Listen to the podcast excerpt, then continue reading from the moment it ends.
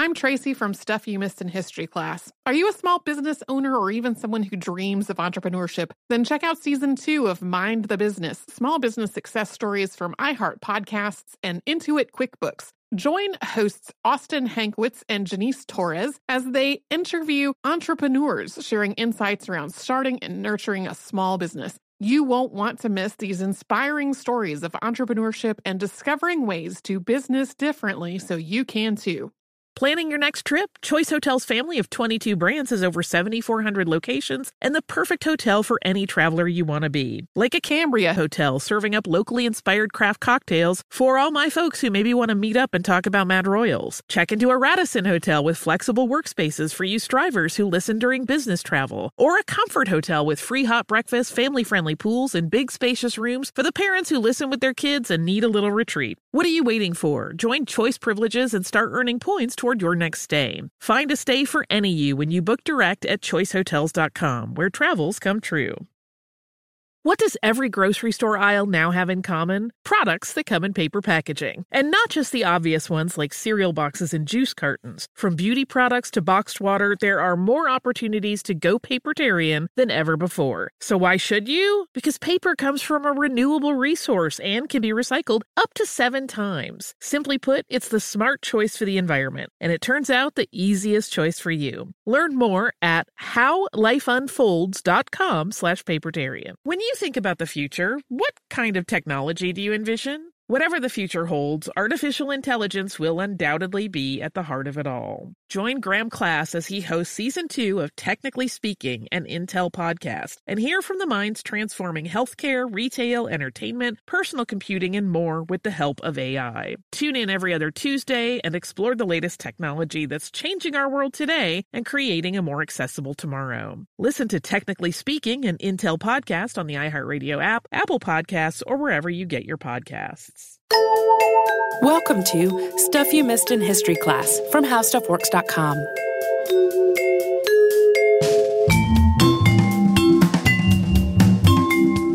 Hello and welcome to the podcast. I'm Tracy V. Wilson. And I'm Holly Fry. Today we are going to talk about Dr. Susan LaFlesche Picotte. She was the first Native American woman to earn a medical degree. She also lived at a time when there was a lot of change happening in the United States as a whole and among Native Americans and the Omaha tribe that she was part of specifically. So, in some ways, we're kind of looking at the history of this time through the story of her life. We're definitely not touching on everything. Uh, but there's a lot that affected tribal life that we're going to get into. Susan LaFlesche was born on June 17, 1865, in what is now Nebraska. Her father was Joseph LaFlesche, also known as Iron Eye, and her mother was his first wife, Mary Gale, also called One Woman. The LaFlesches had four surviving daughters Suzette, Susan, Rosalie, and Marguerite. Joseph also had a son named Francis by another wife. Both of Susan's grandmothers were Native women. Her father's father was a French Canadian trader, and her mother's father was a U.S. Army doctor. Susan's ancestors included people from multiple indigenous peoples, including the Omaha, Iowa, and Ponca tribes. And her father had grown up among several different tribes and traveled extensively with his father when he was young as well. But the family was enrolled as Omaha. Joseph LaFlesche had been adopted by Omaha chief Big Elk, who intended to name Joseph as his successor. When Big Elk died in 1853, Joseph became one of the tribe's two principal chiefs and was ultimately its last traditional chief. As I alluded to earlier, Susan grew up during a time of huge transition for the Omaha and for the other tribes and nations in that part of North America first contact between the Omaha and Europeans was probably sometime in the mid late 1700s. By 1854, after a series of epidemics, wars, and treaties, the Omaha had ceded a lot of their territory to the United States. They were left with a reservation in what's now northeastern Nebraska, and that was further reduced in size in 1865, which was the year that Susan was born. Susan's father believed that the only way the Omaha would survive in the face of all this was to selectively adapt to white society, while still retaining as much Omaha culture and identity as possible. This outlook was why Big Elk had chosen him as his successor. He also thought that the Omaha would be wiped out if they didn't adapt. So, Susan's parents believed strongly that she and her siblings needed to learn to live with and among white people so they could essentially form a bridge between the Omaha and the white world. To that end, Joseph and Mary LaFlesche didn't give most of their children traditional Omaha names, although Susan's oldest sister, Suzette, was known as Bright Eyes. They weren't given traditional tattoos or piercings either. And although Susan had been born in a teepee during the summer buffalo hunt, the family lived in a frame house rather than in the earth lodges that the Omaha had traditionally used since settling in the Missouri River region. The LaFlesche children also attended a Presbyterian mission school on the reservation. Their parents had no formal education themselves and they didn't speak much English, but they both stressed how critical it was for Susan and all of her siblings to learn and do well. Their parents spoke to them in Omaha and French, but among each other, the siblings were expected to speak English. Susan started attending the mission school when she was only three, but she was there for a year before it was closed down in the wake of Ulysses S. Grant's peace policy. This peace policy essentially replaced Indian agents with Christian missionaries. The policy was based on the mindset that missionary work would be less prone to corruption than the previous Indian agent system. So when the Presbyterian Mission School was replaced with a Quaker day school, the LaFlesche children attended that school instead. Joseph LaFlesche's decisions about how the Omaha could survive were deeply controversial. The Omaha were divided into what was known as the Young Men's Party, which supported the idea of selective assimilation, and then the Chiefs Party instead advocated maintaining Omaha culture and traditions as much as possible. The neighborhood that Joseph LaFlesche established on their reservation, dominated by frame houses and individual farms, was nicknamed the Village of Make Believe White Men. When Susan was eight, she had an experience that led to her desire to become a doctor. She was helping to care for an Omaha woman who was very ill. And they had asked the agency doctor, who was white, to come and see her. But after four messages sent to him, he still had not arrived. So Susan sat with this woman as she died. And later she said, quote, it was only an Indian and it did not matter. The doctor preferred hunting for prairie chickens rather than visiting the poor, suffering humanity. Of course, this was not the only time she saw a need for better health care on the reservation. As another example, her father had a leg amputated after an untreated injury. But it was what she kept returning to when she talked about wanting to become a doctor. In 1875, when Susan was 10, her older sister Suzette returned home from studying at the Elizabeth Institute for Young Ladies in Elizabeth, New Jersey. She wanted a job teaching at the reservation school, but at first she was told that she wasn't eligible. This started an uphill battle in which Suzette unearthed a handbook saying that Native teachers were preferred, got permission to leave the reservation to take an exam for a teaching certificate, and was finally hired as the first Native teacher to be employed on the Omaha reservation. Suzette moved into a house near the school, and her sisters moved in with her, so they could all be closer to the school rather than walking about three miles each way every day. Suzette was a huge influence on Susan's life as a sister, a teacher, and an advocate for Native people's rights. When Susan was 12, Suzette became an interpreter for Standing Bear, who was the chief of the Ponca tribe, and that is when Suzette became more widely known as Bright Eyes. The Ponca had been guaranteed reservation land in what is now Minnesota and South Dakota. But in 1868, this territory became part of the Great Sioux Reservation instead. In 1877, the Ponca were forced into Indian territory in what's now Oklahoma, where they arrived in 1878. This forced relocation was devastating, and nearly a third of the Ponca died, including Standing Bear's son. In January of 1879, Standing Bear left the reservation in Indian Territory without permission, intending to take his son's body back to the Ponca homeland to be buried. He and the people who went with him were arrested, and this went to trial in Standing Bear versus Crook. The court found in Standing Bear's favor and ruled that he had, quote, the same inalienable right to life, liberty, and the pursuit of happiness as the more fortunate white race. This was a landmark ruling that established that Native Americans were considered persons under the law. After this court ruling, Standing Bear went on a speaking tour of the eastern United States to campaign for Native people's rights. And it was on this tour that Bright Eyes acted as his interpreter and began her lifelong work advocating for Native people's rights. In 1879, when she was 14, Susan LaFlesche left the Omaha Reservation with her younger sister Marguerite to attend the Elizabeth Institute for Young Ladies, where Bright Eyes had also studied.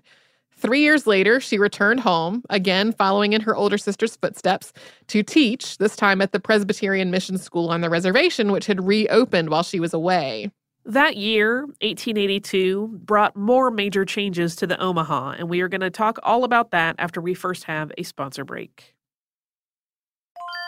I'm Tracy V. Wilson from Stuff You Missed in History class. Did you know small businesses make up 99.9% of all businesses in the United States? The world is powered by entrepreneurs, and if you're a small business owner or even someone dreaming of starting your own business, then you'll want to check out season two of Mind the Business Small Business Success Stories from Ruby Studio, from iHeartMedia, and Intuit QuickBooks. And every episode, hosts Austin Hankwitz and Janice Torres talk to entrepreneurs about how they've grown from the lessons of launching and nurturing a small business and how they have found success being their own boss. From the excitement of first starting out to finding the right tools and resources to process invoices and payments like QuickBooks Money, you won't want to miss these inspiring stories of entrepreneurship and discovering ways to business differently so you can too. And if you're a small business owner or even someone dreaming of starting your own business, then you'll want to check out season two of Mind the Business Small Business Success Stories from Ruby Studio, from iHeartMedia, and Intuit QuickBooks.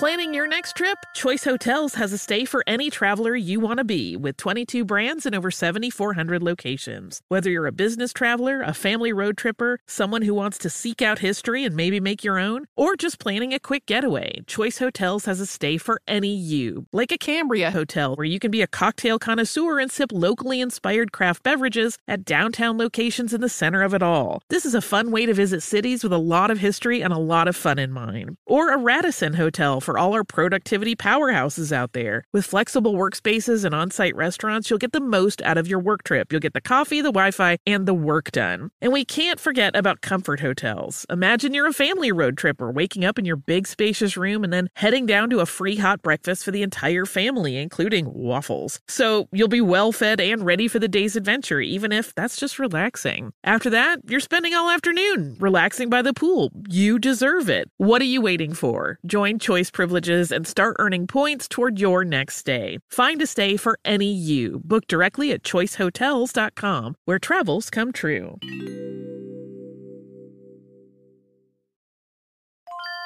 When you think about the future, what kind of technology do you envision? Whatever the future holds, artificial intelligence will undoubtedly be at the heart of it all. Join Graham Class as he hosts season two of Technically Speaking, an Intel podcast from Ruby Studio in partnership with Intel. Explore the future of technology that's rapidly evolving our world today with the help of AI. There is still so much work and research needed to fully understand the power and potential of AI, and Intel is at the forefront of implementing AI in revolutionary technology that's changing the world we live in for the better. In each episode, Graham interviews the minds transforming medicine and healthcare, retail, entertainment, personal computing, and more while pioneering new uses for AI in these spaces. Tune in every other Tuesday and explore the latest technology that's changing our world today and creating a more accessible tomorrow. Listen to Technically Speaking, an Intel podcast on the iHeartRadio app, Apple Podcasts, or wherever you get your podcasts.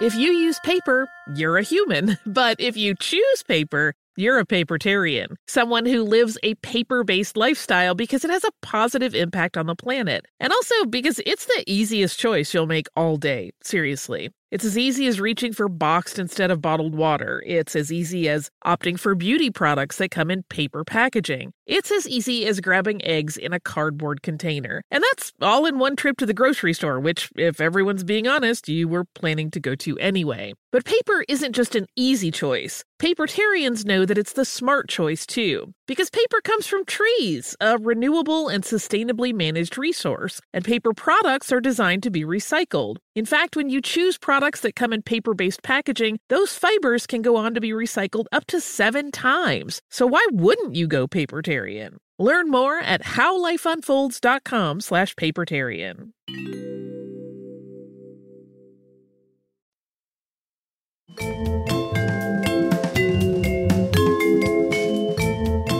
From 1882 to 1884, Susan LaFlesche was a teacher on the Omaha Reservation. And during that time, as I alluded to before the break, once again the tribe underwent some major changes relating to tribal lands. We talked before the break about how the Ponca had been forced out of reservation land that was supposed to be theirs.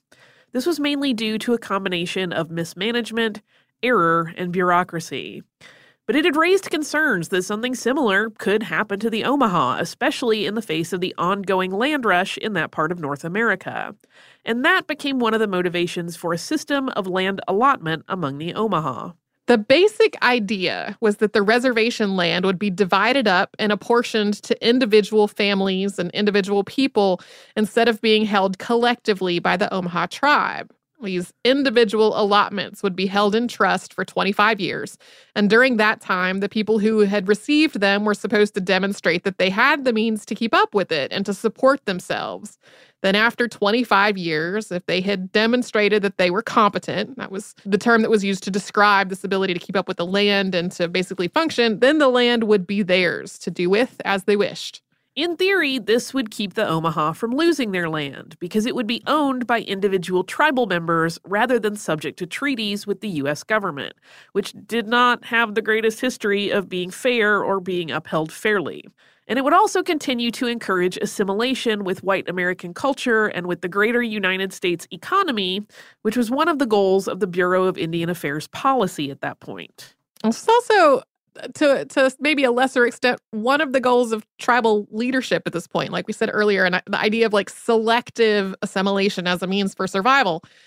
So this whole idea was put into practice in the Omaha Allotment Act of 1882 and that made the Omaha one of the first indigenous tribes in the United States to receive individual allotments of land. And this was once again extremely controversial within the tribe about a third of the tribe were very vocally opposed to it. I mean, this was a total shift in how they approached the idea of the land that they were on.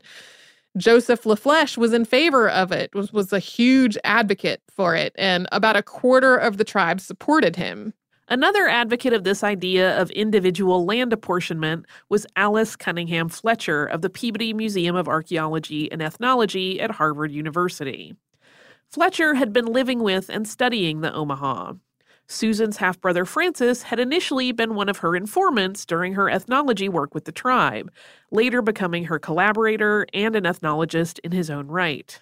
The two of them wrote The Omaha Tribe together, which was published in 1911 and continues to be regarded as one of the most important and comprehensive works on Omaha history and culture.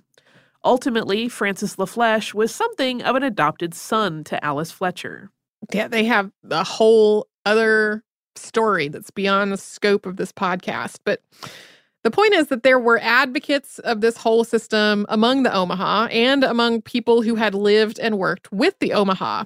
They genuinely thought that this was going to be good for the tribe and that it was for the best. But there were definitely also other people advocating this whole system who were motivated by greed and, frankly, racism. Once the reservation land had been divided up and allotted out to the Omaha, the unallotted land, basically land that was left over, would be up for sale to anybody. Regardless of the motivation, though, this whole system of apportionment turned out to be just disastrous for the Omaha. Some of the allotments were more conducive to farming than others.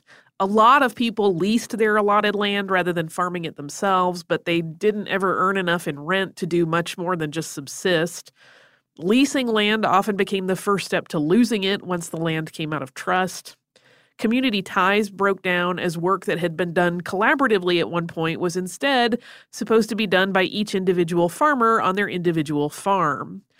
All of this combined with changes to laws regulating alcohol, and as a consequence, alcoholism surged on the reservation. This whole process would be repeated on a much greater scale involving many more tribes with the Dawes Act of 1887, which had similarly devastating results. In July of 1883, as this whole shift was happening, Alice Cunningham Fletcher became very ill with what was described as inflammatory rheumatism. And Susan LaFlesche was one of the people who took care of her while she was sick. After being cared for by Susan LaFlesche, Fletcher encouraged her to go back to school and study medicine.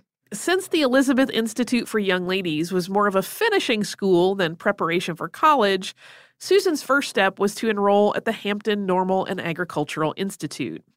The Hampton Institute had been founded in 1868 by General Samuel Armstrong and was initially created to educate formerly enslaved people after the Civil War. It began also enrolling Native students in 1878 with a goal of, quote, civilizing and assimilating Native students. It's going to come up again later in the episode, but we have a two part podcast about the system of boarding schools that was used to similar purpose. And this was basically the same idea, but for adults. And Susan arrived there in 1884 at the age of 19 she graduated second in her class on May 20th of 1886 and was also awarded the Demorest Gold Medal for academic achievement.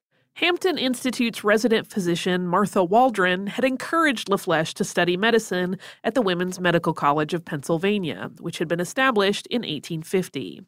She applied and was accepted, but it turned out that the school's scholarship fund had already been allocated for the year, and she did not have the money to pay for her tuition. Alice Cunningham Fletcher helped LaFlesche get funding to attend medical school. One source of funds was the Connecticut Indian Association, which was a branch of the Women's National Indian Association.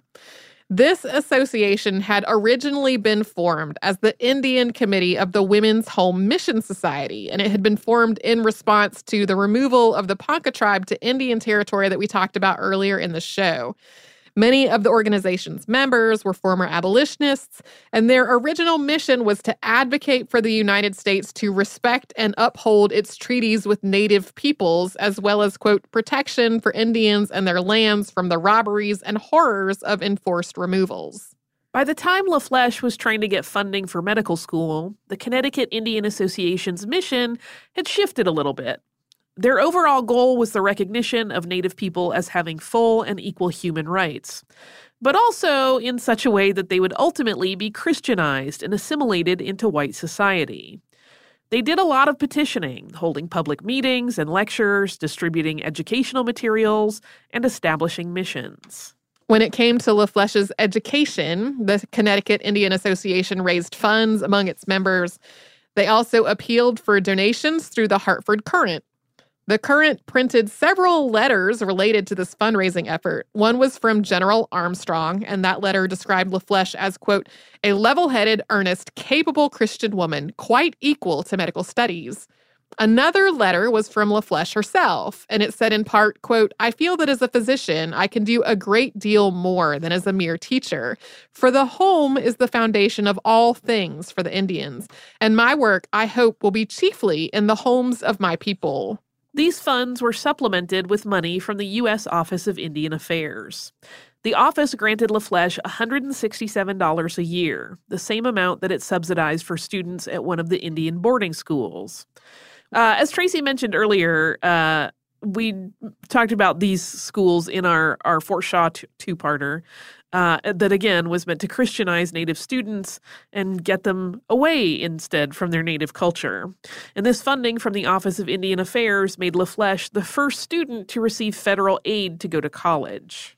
Susan LaFlesche started medical school in October of 1886, and her relationship with the Connecticut Indian Association continued throughout that time and after her time in med school. She referred to them as her second Connecticut mothers. LaFlesche enjoyed and excelled at her medical studies, and she persevered after the death of her father on September 23rd of 1888. She graduated as valedictorian on March 14th of 1889, making her the first Native American woman to earn a medical degree in the United States.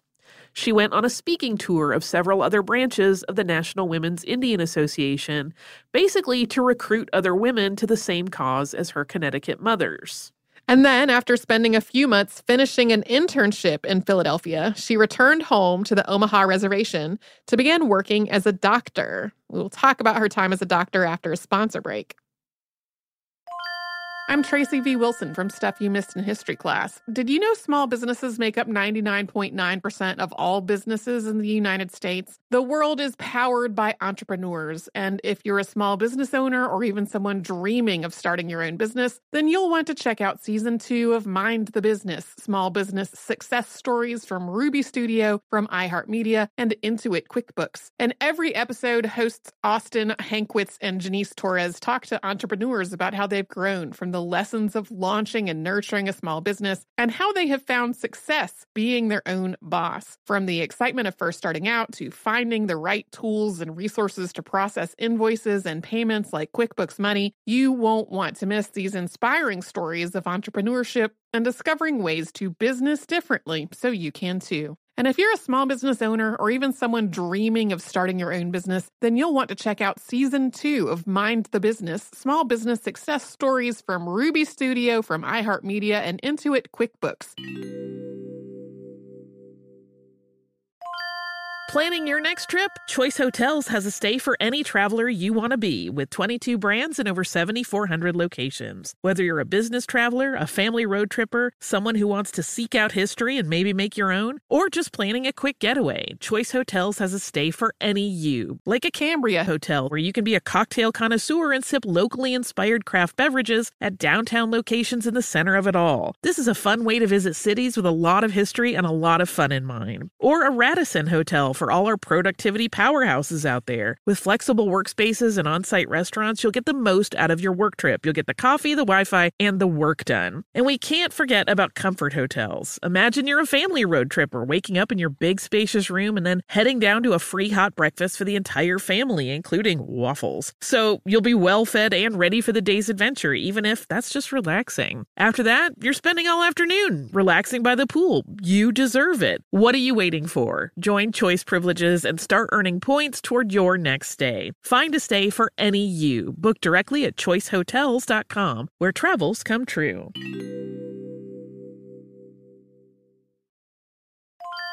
When you think about the future, what kind of technology do you envision? Whatever the future holds, artificial intelligence will undoubtedly be at the heart of it all. Join Graham Class as he hosts season two of Technically Speaking, an Intel podcast from Ruby Studio in partnership with Intel. Explore the future of technology that's rapidly evolving our world today with the help of AI. There is still so much work and research needed to fully understand the power and potential of AI, and Intel is at the forefront of implementing AI in revolutionary technology that's changing the world we live in for the better. In each episode, Graham interviews the minds transforming medicine and healthcare, retail, entertainment, personal computing, and more while pioneering new uses for AI in these spaces. Tune in every other Tuesday and explore the latest technology that's changing our world today and creating a more accessible tomorrow. Listen to Technically Speaking, an Intel podcast on the iHeartRadio app, Apple Podcasts, or wherever you get your podcasts. If you use paper, you're a human. But if you choose paper, you're a papertarian, someone who lives a paper based lifestyle because it has a positive impact on the planet. And also because it's the easiest choice you'll make all day. Seriously. It's as easy as reaching for boxed instead of bottled water. It's as easy as opting for beauty products that come in paper packaging. It's as easy as grabbing eggs in a cardboard container. And that's all in one trip to the grocery store, which, if everyone's being honest, you were planning to go to anyway. But paper isn't just an easy choice. Papertarians know that it's the smart choice too, because paper comes from trees, a renewable and sustainably managed resource, and paper products are designed to be recycled. In fact, when you choose products that come in paper based packaging, those fibers can go on to be recycled up to seven times. So why wouldn't you go papertarian? Learn more at howlifeunfolds.com slash papertarian.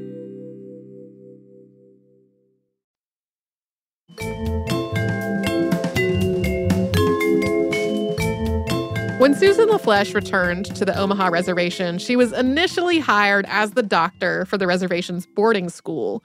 She was paid a salary of $500, which was a fraction of what male doctors in similar positions were being paid. The Connecticut Indian Association supplemented this by also making her their medical missionary. So they paid her an additional $250 a year, and they also bought her surgical tools for her. At first, some of her patients didn't entirely trust her. She spoke English, and she had spent years away from the reservation, being educated by and with white people. She had also been a devout Christian since her early years at a mission school on the reservation. But she quickly demonstrated that she was a competent, capable, compassionate, and dedicated doctor. And soon she was known as Dr. Sue. And adult patients were asking to see her, even though she was only supposed to be treating the children at the school. In January of 1890, the Omaha agency's white doctor resigned, in part because all of his patients were asking to see Dr. Sue instead. LaFlesche was appointed as the official Bureau of Indian Affairs physician for the entire Omaha agency. And this made her the first woman to be appointed to one of these positions and one of the first Native people. She was responsible for the health and wellness of more than 1,200 people for the next four years. They were spread out over more than 1,300 square miles or 3,300 square kilometers of territory. She was only 24. She did exactly as she said she hoped to do in that letter that had been published in the Hartford Courant. She visited patients in their homes, seeing to their health and wellness. She treated illnesses and injuries, assisted with complicated deliveries, and counseled people on their health and hygiene. In the fall and winter of 1891 to 1892, an influenza epidemic struck, and she saw more than 600 patients, often traveling on foot or by horse and buggy in temperatures that were well below zero degrees Fahrenheit. That's minus 18 Celsius. She also campaigned aggressively for temperance. Over her lifetime, laws related to the sale of alcohol on reservations or to Native people changed a number of times. Her father had also campaigned for temperance before she was born and while she was young, including establishing an Omaha police force to try to cut down on bootlegging.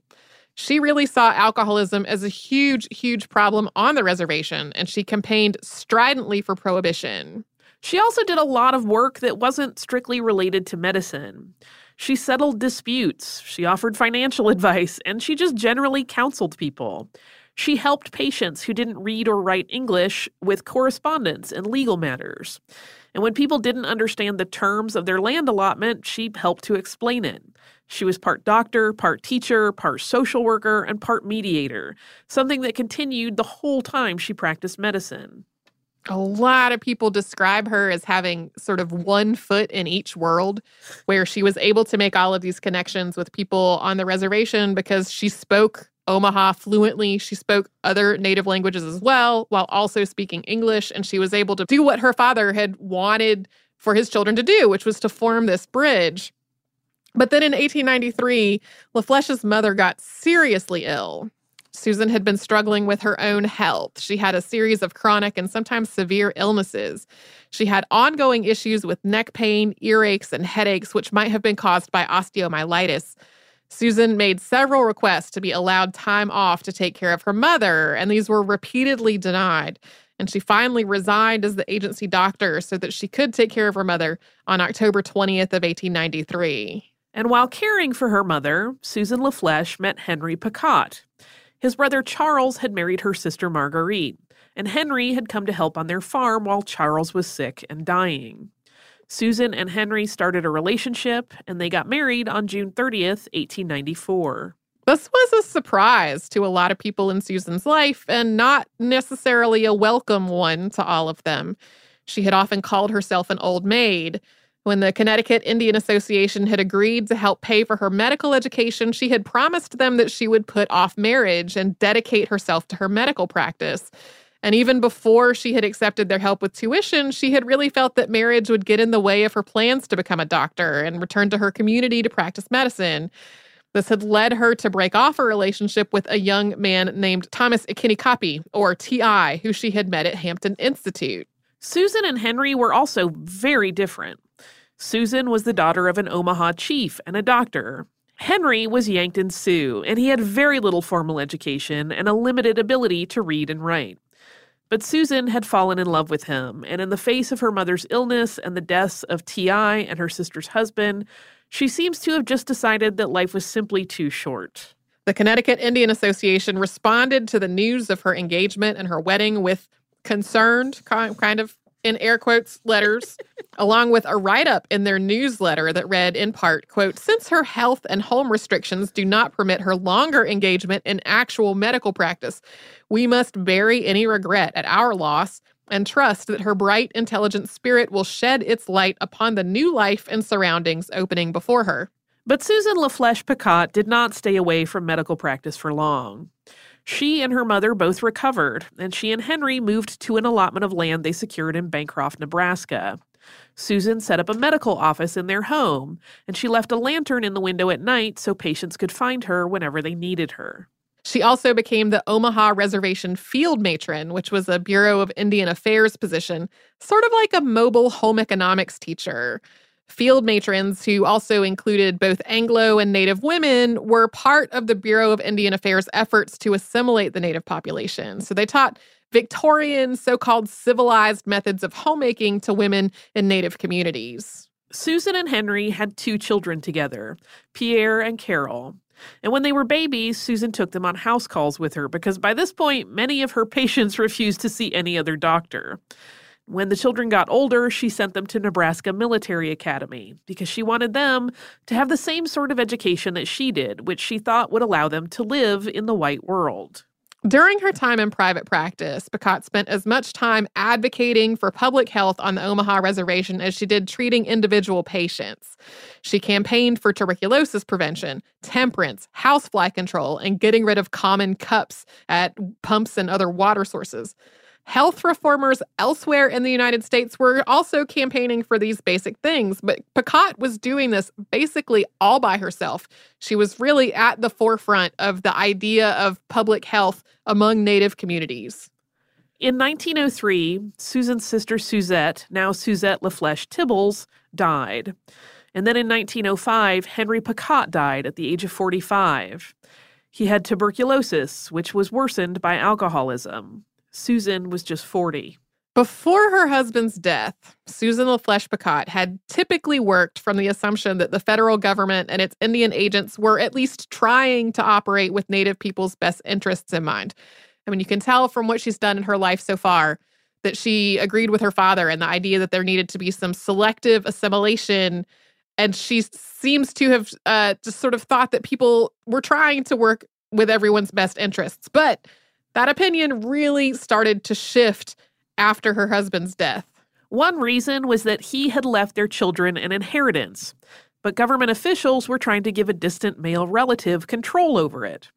While trying to get control of her son's money, she wrote a letter saying, quote, it is strange that I, a mother and one who has worked hard to support herself and children and bitterly opposed to whiskey in any form, should be denied the right to care for her children's money and it should be given into the care of a man who is a hard drinker and who has seen these children only once in his life and who resides in another state. Some of her other opinions were shifting as well. As we said earlier, Susan was a devout Christian, and her father had converted to Christianity during his time as chief as well.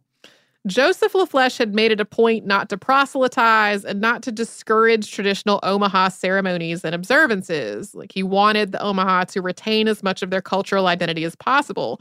And Susan had mostly done the same, but she had definitely talked about things like temperance from a very Christian viewpoint. So, when the religious use of peyote started to become more popular among the Omaha, at first, Picotte was vocally against it. But that changed after her husband's death, especially as she began to hear from people that peyotism had helped them to give up alcohol and to reconnect with their traditional beliefs and practices. She ultimately advocated against laws outlawing peyote use, especially in the context of Native American religion. In 1909, the Department of the Interior made a number of new policies that related to the Omaha without actually consulting the Omaha on any of them. One was that they consolidated the Omaha and Winnebago agencies, and that gave agency doctors and other officials a lot more territory and people to try to cover. Picotte wrote a number of letters explaining the strain that this merger would put on the people who were working in these agencies. They also revisited the trust period that had been outlined in the Omaha Allotment Act of 1882. That 25 year trust period was expiring, which meant that people who had been on their land for 25 years were supposed to be evaluated for their competence, and if they were competent, the land was supposed to be theirs. Competence, under this definition, included things like self sufficiency and the ability to speak English. But instead of starting the evaluation process, the government added 10 more years to the timeline across the board. Dr. Picotte was selected to lead the Omaha tribal delegation to Washington, D.C. to try to address all of these policies and issues. Her mother had died that year. She was also very ill. And so she had started off not by planning to go in person, but by writing a lot of letters to government officials. But when people told her they were going to carry her bodily to the train if she didn't go herself, she went to Washington in person with the delegation. She and three other members of the delegation spent about three weeks there, including appearing before the Secretary of the Interior and the United States Attorney General. A big focus of the meeting was the land allotment. In one meeting, Picotte said, quote, We have suffered enough from your experiments. We are weary of hardships needlessly endured. We have been practically robbed of our rights by the government.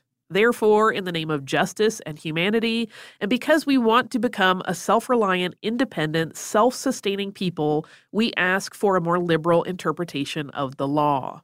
So, in one way, this delegation was successful. The Competency Commission did reverse that decision to just add a blanket 10 years to the trust period across the board.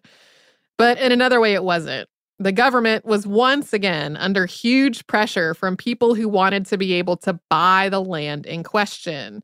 And local governments were really eager for the land to be released because that would make it part of the local tax base.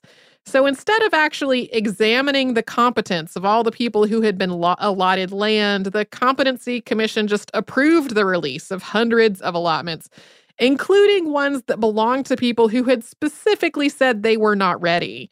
This was, once again, disastrous. And over the next five years, the vast majority of people who had received land allotments lost their land. In 1913, Picotte completed a project that had been a lifelong dream. She opened a hospital in Walthill, Nebraska.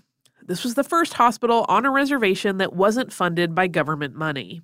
Picotte used her own money and raised the money she didn't have herself.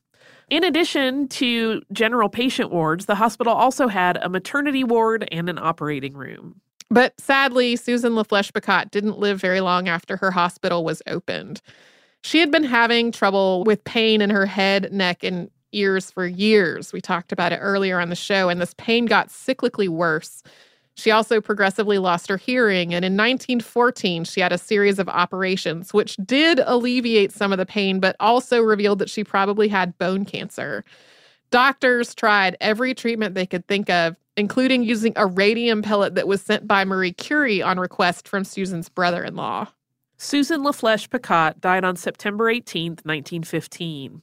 Her funeral was conducted by three Presbyterian ministers with an Omaha elder giving the final prayer. She was buried next to her late husband. She was only 50 when she died. So, this is an incredible amount that she was able to accomplish in a relatively short life. The hospital she established continued to operate until the 1940s, and the building still exists today. It's on the National Register of Historic Places. A large scale fundraising effort started in early 2018 to try to restore and preserve the building, and the Omaha tribe are included in the preservation efforts. In late June of 2018, it was named one of the United States' 11 most endangered historic places by the National Trust for Historic Preservation, and Picotte Elementary School in Omaha is also named for her. There's also a really lovely documentary called Medicine Woman, which weaves Susan LaFlesche Picotte's story with the stories of a group of Omaha, Lakota, and Navajo women who have become doctors and surgeons and healers. And one of the things that they talk about is how Susan LaFlesche Picotte has become a role model and an inspiration for young Native women, both for people who want to go into healthcare and wellness, and then also just in terms of self determination and perseverance.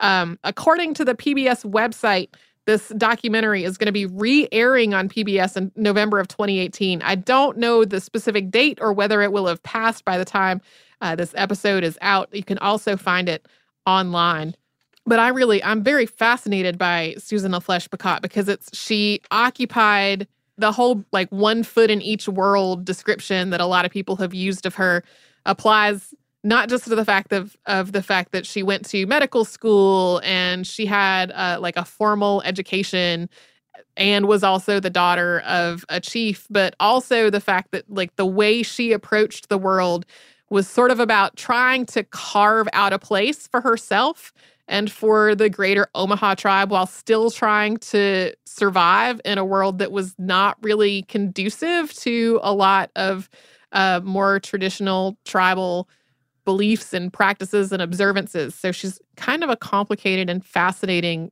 figure that way. Well, and I wonder what it must have been like for her to have, for quite some time, put her trust in what she believed to be the good intentions of people yeah. in the government and that she was working with, and then to realize that that trust was not necessarily given always to the correct people. Yeah, and you can tell in some of her writing that the older she got and the more experience that she had dealing directly with uh, like government agents and policy and that kind of stuff, she you can tell that she uh, was sort of loose. Like she had been so patient, and she she was reaching the end of her patience for some of those elements um, of what was going on in the world that she was living in. Uh, but seriously, like still, what an accomplishment to start your own hospital at the age of I think 48 when she finished the hospital. So I got to get right to work on that if I'm going to do anything close to it. I would never achieve anything close to it. So, um, uh, do you have any listener mail, maybe with people that have achieved similarly great things? I have almost the opposite. I we have gotten a lot of notes um, about one specific article and rather than reading any of the individual notes, because all of them are basically say, Have you seen this article? Uh, it is an article about Sir Walter Raleigh's head, which came out, I think, four days after our episode on Sir Walter Raleigh. And we talk at the end of that episode about his beheading and about how uh, his head was supposedly given to his widow in a bag and how she kept it with her for many years, and how some elements of that seem a little far fetched to me, but it's in so many different sources that it seems like maybe that really did happen and is not some sort of historical myth. Uh, and it is an, an article that's been reported in a lot of different sources about how a red silk velvet bag has been found in the attic of West Horsley Palace, which was the former home of Sir Walter Raleigh's son. And there uh, is conjecture slash hypothesis that this might be the very bag that Sir Walter Raleigh's widow used to carry around his embalmed head.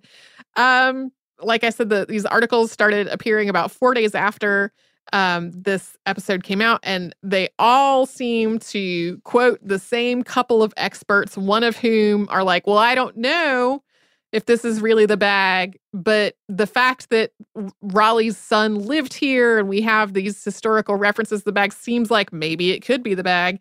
Um, and then there's also a historian who's like, this is definitely not the bag because almost every source say that it is a leather bag and not a silk bag. So uh, there is a bag that may or may not have held the head of Sir Walter Raleigh.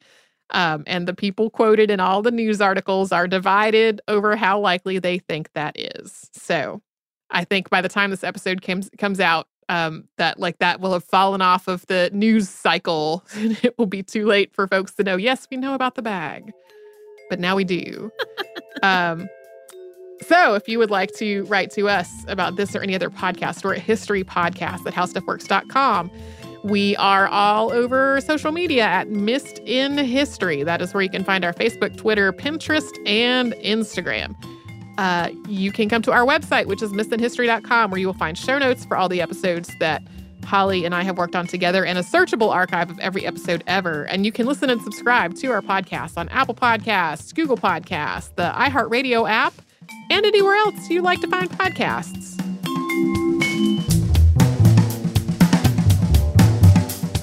For more on this and thousands of other topics, visit howstuffworks.com.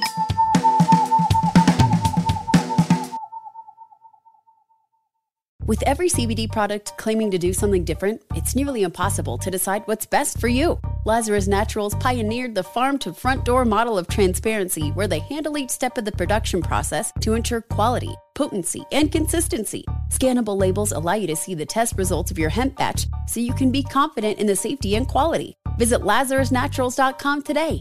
Lazarus Naturals, committed to improving your life as well as the world around you. Not available in Idaho, Iowa, or South Dakota. Looking to part ways with complicated, expensive, and uncertain shipping? Then give your business the edge it needs with USPS Ground Advantage shipping from the United States Postal Service. Keep everything simple with clear upfront pricing and no unexpected surcharges. Keep things affordable with some of the lowest prices out there. And keep it all reliable with on time ground shipments. It's time to turn shipping to your advantage. Learn how at USPS.com/slash advantage. USPS Ground Advantage. Simple, affordable, reliable. This is Malcolm Gladwell from Revisionist History. eBay Motors is here for the ride. With some elbow grease, fresh installs, and a whole lot of love, you transformed 100,000 miles and a body full of rust into a drive that's all your own. Brake kits, LED headlights, whatever you need, eBay Motors has it. And with eBay Guaranteed Fit, it's guaranteed to fit your ride the first time, every time, or your money back. Plus, at these prices, you're burning rubber, not cash. Keep your ride or die alive at ebaymotors.com. Eligible items only, exclusions apply. Hey, have you ever used Cheapo Air? For years, and I really like it. With Cheapo Air, you can book online, use their app, or even over the phone. They've got great prices on over 500 airlines and millions of accommodations. They're my go to for travel planning. And if you join their Club Miles program, you can earn points to save on the cost of your travel. Book on the app and you get double points. Sounds like it's time I tried Cheapo Air. Call Cheapo Air at 855-247-3279 or visit cheapoair.com slash podcast.